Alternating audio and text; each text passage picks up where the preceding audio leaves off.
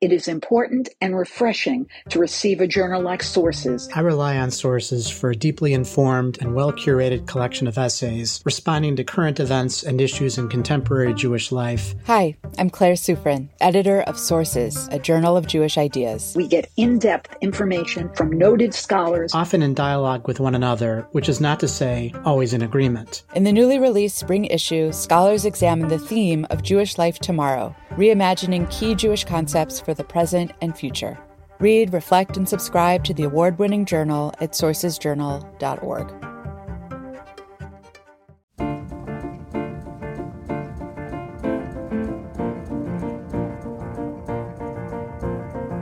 Hi, my name is Donniel Hartman, and I'm the president of the Shalom Hartman Institute. And this is, for heaven's sake, a podcast from the Hartman Institute's iEngage project. Major support for For Heaven's Sake comes from the Diane and Guilford Glazer Foundation. Our theme for today is Glimpsing at the Abyss. In each edition of For Heaven's Sake, Yossi Klein Halevi, Senior Research Fellow at the Institute here in Jerusalem, and myself discuss a current issue central to Israel and the Jewish world, and then Elana Stein-Hain, head of the Beit Midrash of Shalom Hartman Institute North America, and senior fellow, explores with us how classical Jewish sources can enrich our understanding of the issue. What happened in the Palestinian town of Hawara this week was a twofold atrocity. First, the murder of two innocent Jews, young brothers, who were driving from their home to the settlement of Har Bracha. The second was the mass retaliation by Jews against innocent Palestinians. Dozens of homes burned, dozens injured, and one dead. Terrorism on the one hand, pogrom on the other. The events in Hawara are a glimpse into the moral abyss. What does this tell us about where we're headed in the territories? What does it tell us about the growing feelings among Israelis that we are losing control on multiple fronts? Are we heading into accelerating chaos? And if so, how do we who are caught in its grips respond? As we're getting closer to Israel's 75th birthday, I hope to talk about other things. But this is our reality. How do we think about it? Yossi, what's your first response to this chaos that we're experiencing? Well, the first response is to grieve for the Israelis who've been murdered. The numbers are growing, the atrocities are accumulating. I'm speaking to you at the moment from Connecticut. I'm visiting my in laws here with, with my wife. And uh, yesterday, a uh, Jewish boy from Connecticut who volunteered for the IDF, became an Israeli, Elan Ganeles, uh, was murdered. He's the brother of a Chavruta alum. Oh, really? Wow. So it's all so close. It's so unbearably intimate. And so that's the first response. The second parallel response is shame, horror, outrage at what can only be called a pogrom, a Jewish pogrom. And ordinarily, I'm very wary of borrowing terminology from Jewish history to apply to this conflict. In this case, I think what we've seen is the first example, well, in thousands of years, of an organized mass Jewish pogrom. Dozens of homes set on fire with families inside. They were saved by the IDF dozens of injuries, a Palestinian murdered.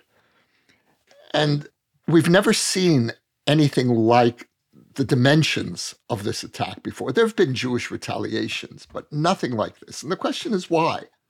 Why, why suddenly now? And I think we know the answer to that. When you appoint Ben Gvir, who is one of them, was one of the pogromists in the past, uh, you appoint him in charge of the police. You appoint Smotrich, who is an ideological bedfellow of the pogromists, who liked a tweet that uh, called for erasing Hawara from the face of the earth. And then he suddenly was reminded, obviously, by one of his advisors that, you know, you're now the finance minister and you're not supposed to sound that way. So he erased his like. But this is what we're dealing with. The pogromists have support, emotional, ideological support within the Israeli government. this is unprecedented. And so, of course, the brazenness is only going to grow. And you know, Donniel, for me, I'm not sure what I feel greater shame about the pogrom itself or the aftermath of the pogrom. So far, and I hope this will change in the coming days, so far, everyone who's been arrested has been released. No one is sitting in jail.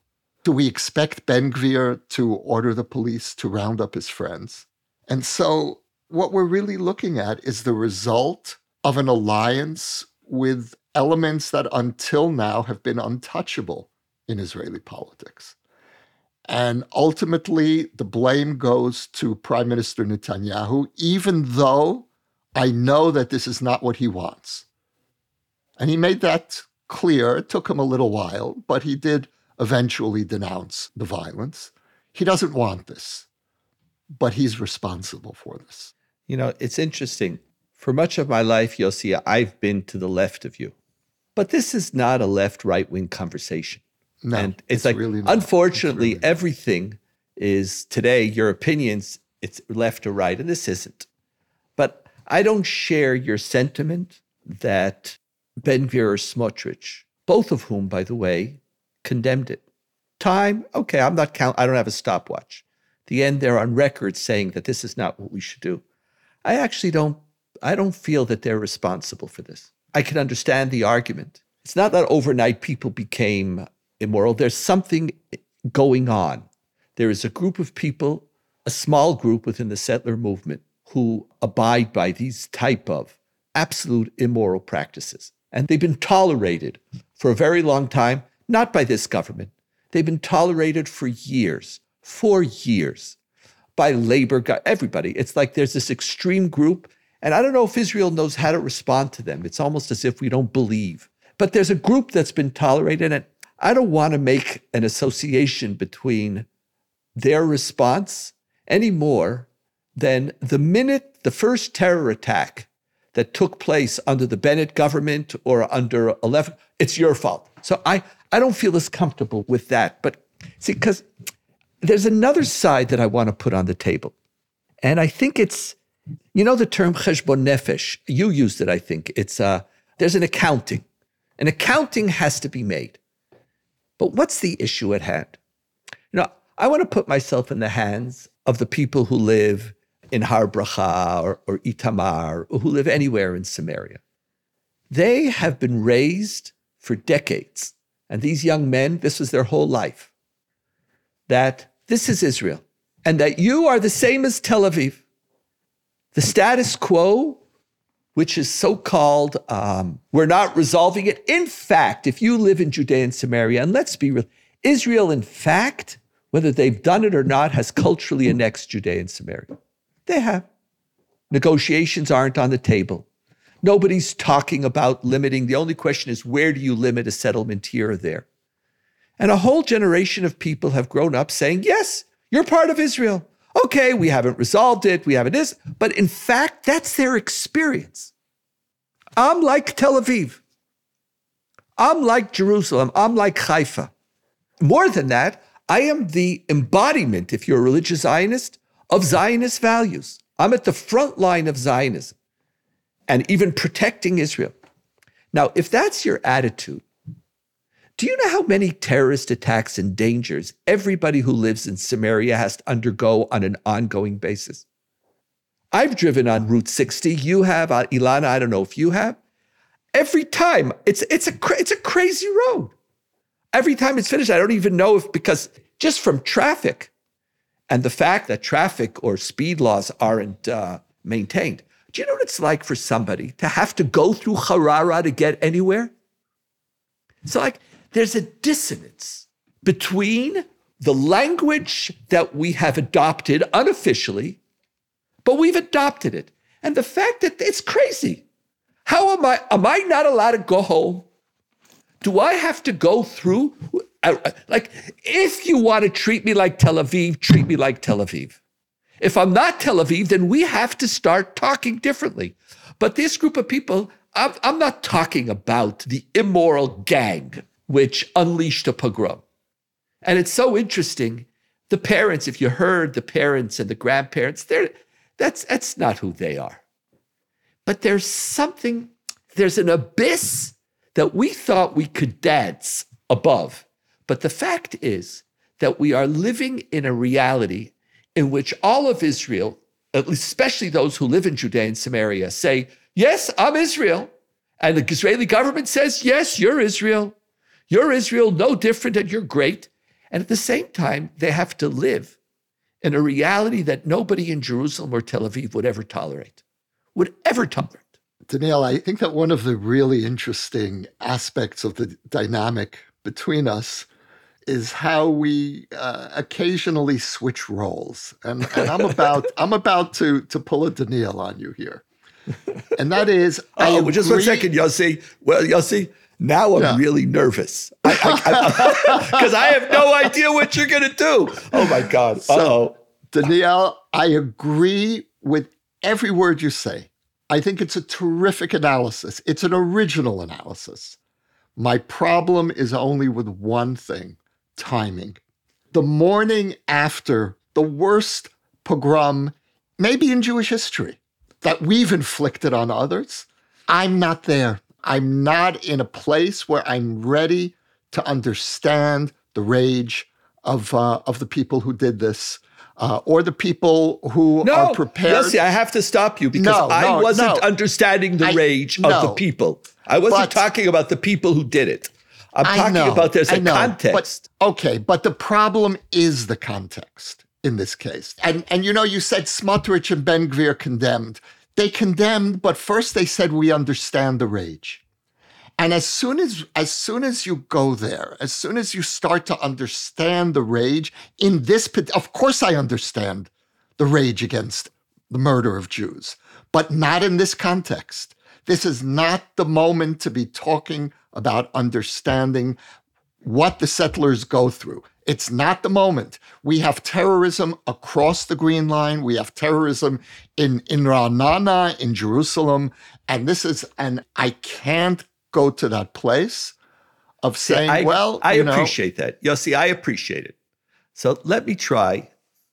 I know people will say that's what I was doing, but that's not what I was trying to do. So, but I don't get to decide what I was trying to do. The listener gets to decide what I was trying to do. I wasn't trying to say it's terrible, but that's not what I was trying to say. It's terrible, it's wrong, but I could, under- no. I was trying to see what is this abyss that we have created right now. You know, so I could say that there is this moment that we have to look at. And then you connect it to Ben Gvir and Smotrich, et cetera. No. I think over the last decade or more, a group of terrorists has been allowed to grow within the settler movement. It's a very small group, but it's there. And that group is feeding on a very legitimate sense of injustice, not fear, injustice on the part of Israeli society. And I want to tell you, there's something, I don't know, is this, am I allowed to say this? There's something screwy there's something wrong. You have your population and you tell them, yes, you're great, you're wonderful, you're protecting Israel, we love you, you're the best Zionists of everybody. But in fact, Judea and Samaria is not the same as Tel Aviv and Jerusalem. It's not. And with all that's been done and all the settlements that have been created, there is a level of danger that normal mainstream Israeli citizens, and let's remember the settlers are citizens, the vast majority of them they're not even settlers. Some of them are. They're citizens who are living there for half ideological, half economic reasons. I don't even know what this group, we call them settlers as if there's some group. They're not. They're citizens of Israel who, on the one hand, we say you're citizens, and the other hand, we've created this, we've allowed this myth that this is the same as Tel Aviv and Jerusalem. And I don't think it is. It's not. Because the difference is, is that 3 million Palestinians live there and we have put them on, we've put their reality on hold. And then you put their reality on hold and your reality. And then at the end, you get a Hawara. Because at the end, as you said, there is a group of people with all the power in the world and the army was there and this mass army couldn't stop them. They couldn't. Okay. So you now, I hear you. And I think that's a, an important clarification. But I, I have a problem with speaking about a tiny minority of violent settlers. And I've used that terminology for years. And something changed for me with this pogrom. 400 rioters through the night. No one stopped them. The next morning, they were still there with the light of day, shamelessly, fearlessly. And the fact again that they're not sitting in jail, there isn't a mass a mass arrest on the hilltops of Samaria. The fact that we're not hearing a massive outcry from the settler leadership, from normative settlers. And I agree with you, they're normative Israeli citizens. But they are implicated in this because it's being done in their name. And the fact that we're not seeing this outbreak of shame among all of these good normative Israelis who, who are called settlers, to my mind, begins to blur the lines. Got you. I think, you know what? I want, I'm dying to say something meaningful about this, but I want to stop for because I, I, I appreciate very much. But before Elana, before we get to the Torah study at the end, you're like Yossi this time from the other side watching. Where is your gut? And we'll come back to you later on the Torah issue. Yeah, I'm going to say three things. One is uh, the boy who was killed yesterday, Elan, was a member of the Columbia Barnard Hillel community where my spouse is campus rabbi. And so it hit very close to home in a different kind of way.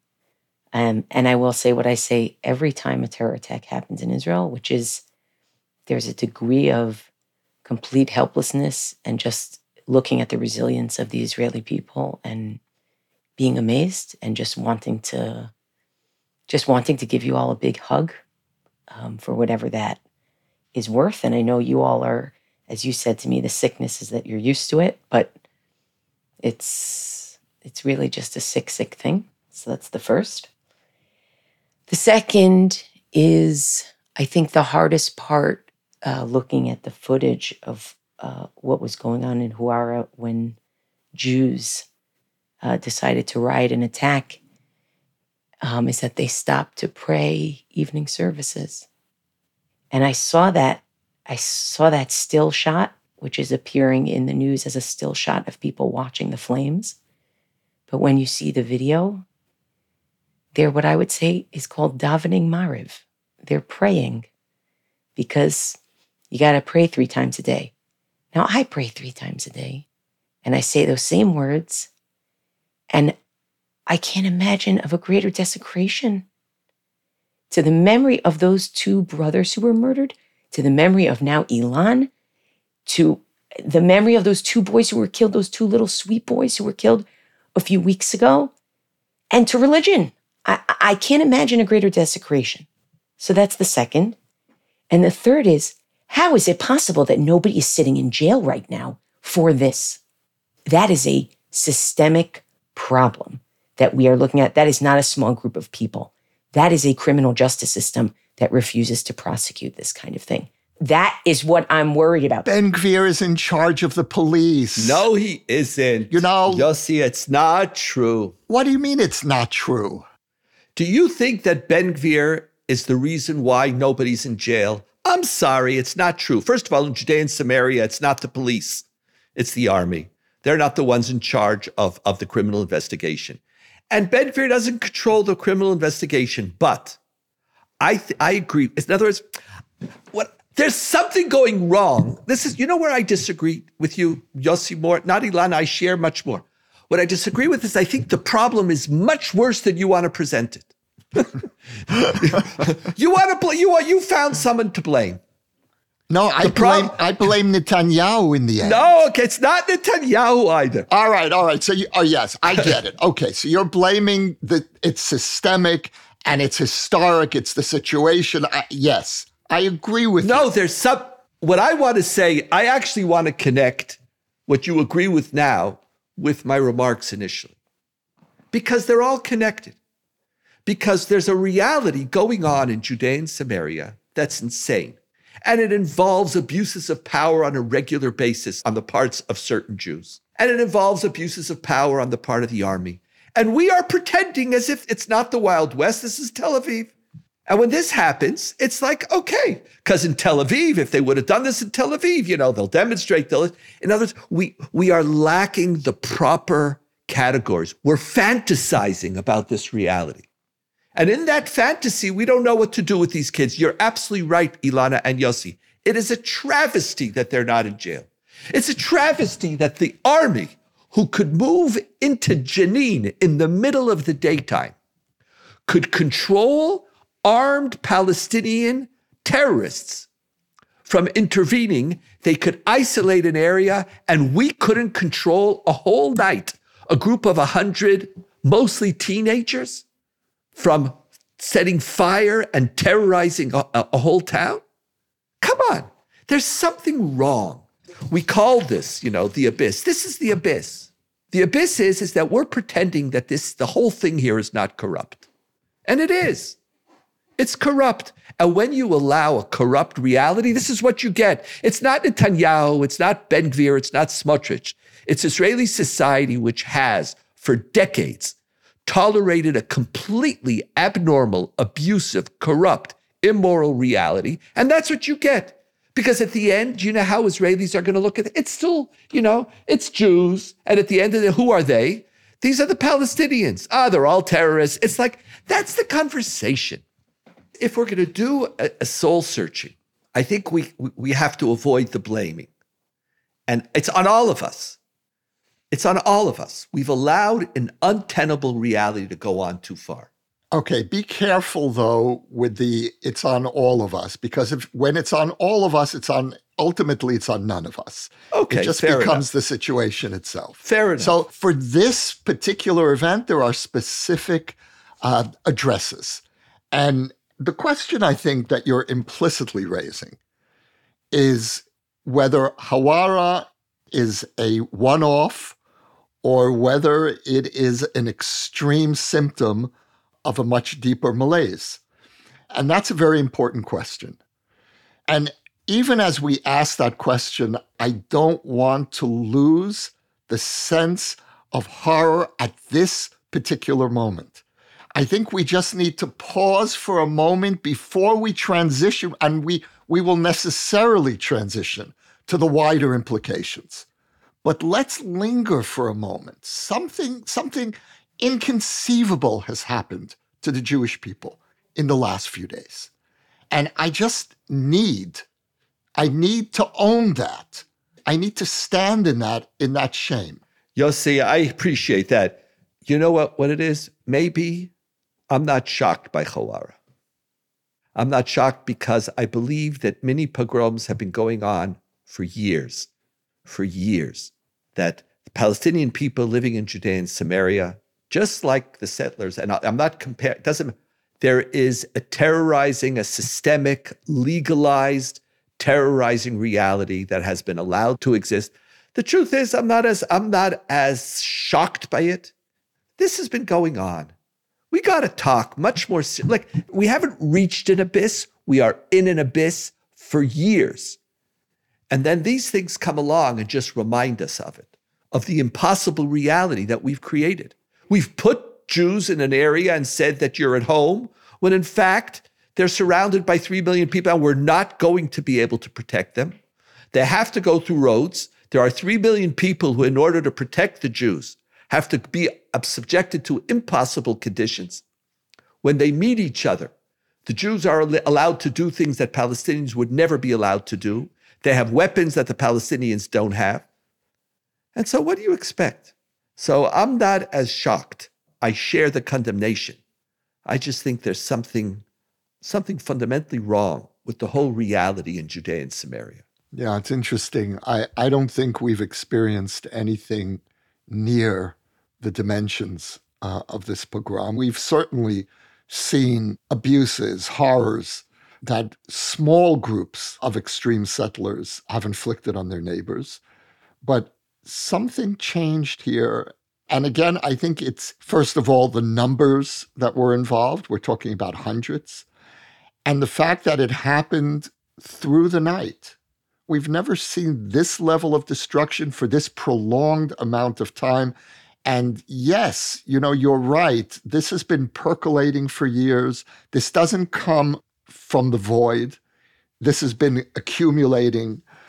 But when a horror emerges in full flower, I think it needs to be acknowledged. I appreciate that, Yossi. I appreciate it and I accept that. I agree, going back to something that both you and Elana said. The worst thing right now is that nobody's in jail. Yeah. Yeah. Nobody's in jail. We have an ability to pick out a single terrorist from a floor in a building in Jenin. But I want to tell you, we have been tolerating lesser forms of this behavior. How many people who've been beating up Palestinians and absolutely right? How many times absolutely right. this has been going on? And where are they in jail? They're not in jail. It's not happening. There is a breakdown of the legal system, a breakdown of justice. The difference now is that the current government, I don't think they caused it. I think the current government is actually a reflection of the decay that's been going on for quite a while. And now it, it's a mirror. Here you're right. Here, here I feel the need to own up to an al a confession of sin, uh, which I think most of Israeli society has been guilty of, which is, well, okay, there have been isolated abuses. They've been small attacks, a few uh, hilltop youth uprooting olive trees from their neighbors or, or, or beating uh, a Palestinian farmer. And it has taken this moment to clarify an endemic situation. And I think in that sense, I really appreciate what you're saying. And the challenge is when you don't have a government which says, let's learn from this, what's going to happen is it's going to get worse. Yeah. When something yeah. happens and you say this is an aberration, even if you critique it, then it's just going to happen again and again. And this is, uh, you know, let's uplift our conversation by learning. Let's take a short break. And then, Elana, I want to turn to you again. Elana, help us a little bit. You know, I got to tell you, one of the things that I think is very hard about being far away is I don't know what to say You can't mourn the people who were killed on the Jewish side without saying something about Huwara in terms of the riot or the pogrom, what have you.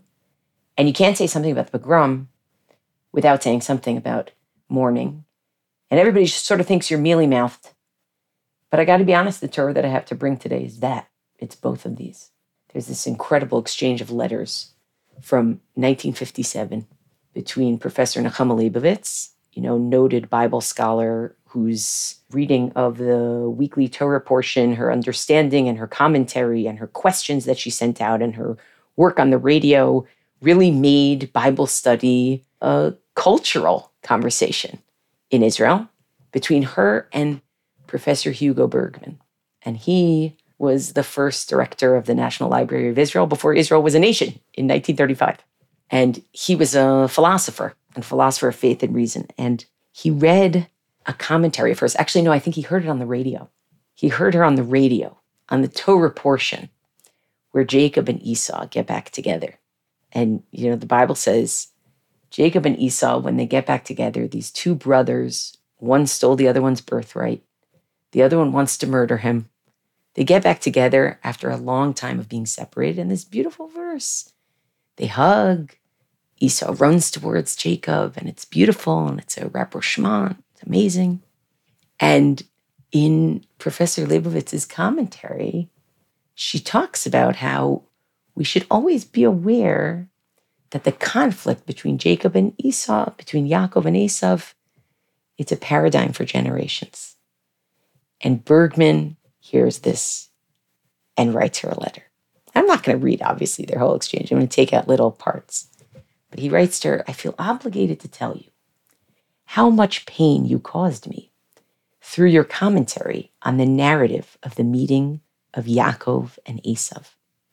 I was shocked to read, quote, For everything that happened to our ancestor with Esav will always happen to us with the children of Esav. End quote.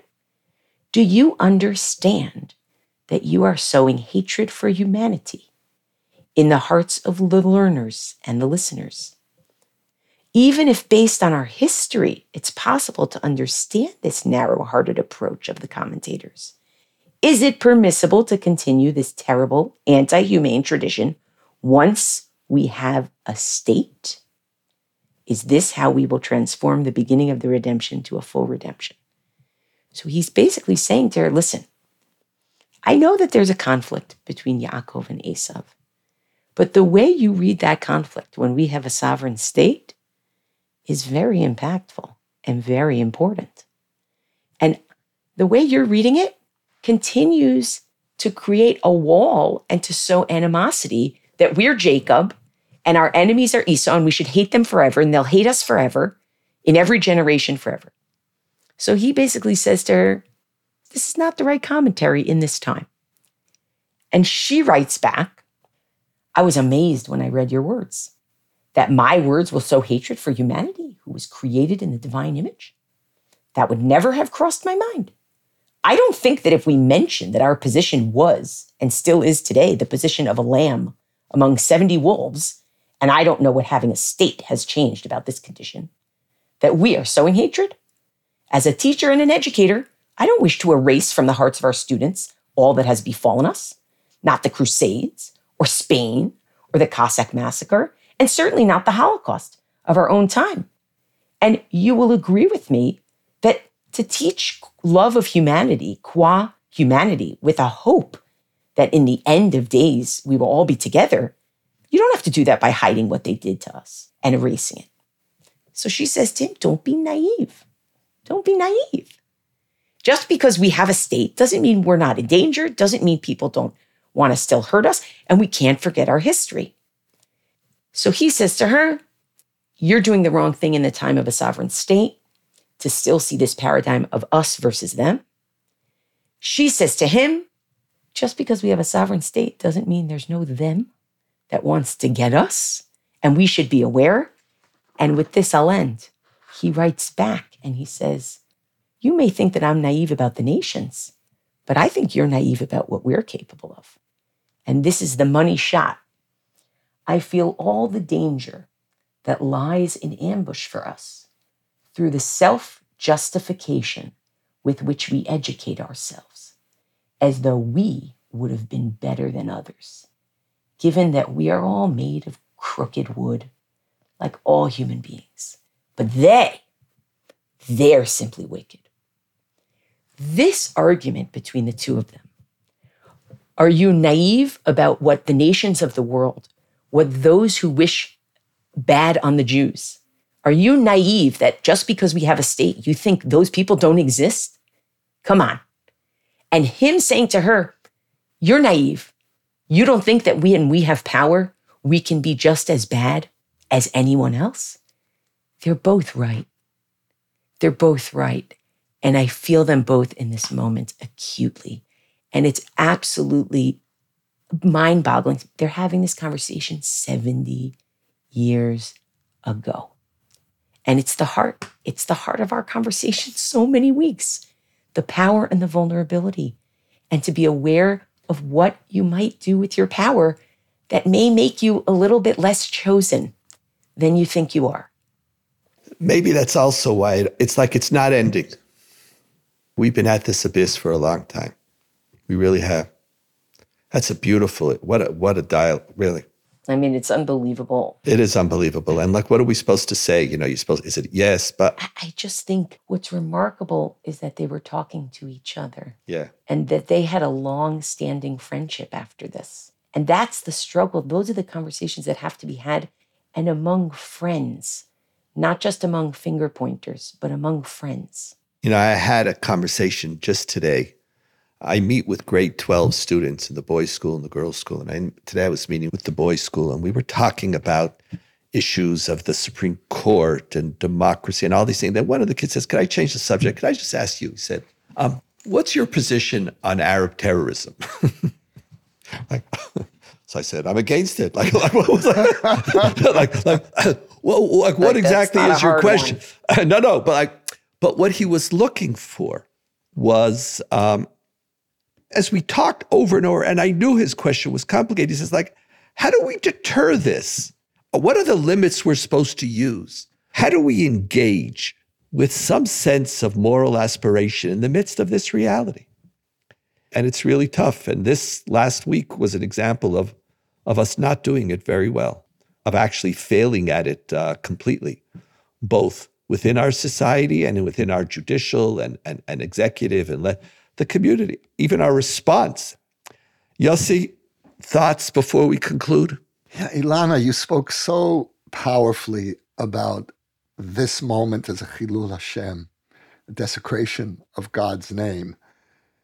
And this is the time for the mainstream settlement movement to expel the pogromists from its midst. Uh, we are commanded to burn out the evil from our midst, hara and we need to stop politicizing decency. This is not a matter, as you said, Donniel, the beginning, this is not a matter of left versus right. This is a matter of upholding the moral credibility of the Jewish story. And uh, this is the moment. Thank you, Yossi. You know, as I look back at this last uh, 40 minutes or so, to our audience, feel the totality of what was said here or not. Anyway, my friends, it's a pleasure being with you. Always. For Heaven's Sake is a product of the Shalom Hartman Institute. It was produced by David Zvi Kelman with support from Michal Taylor. It was edited by Gareth Hobbs at Silver Sound NYC. Our production manager is M. Lewis Gordon. Maital Friedman is our Vice President of Communications and Creative. And our music was provided by So Called. Major funding and thanks for For Heaven's Sake is provided by the Diane and Guilford Glazer Foundation of Los Angeles because of our shared commitment to strengthen the connection between Jews in North America and Israel.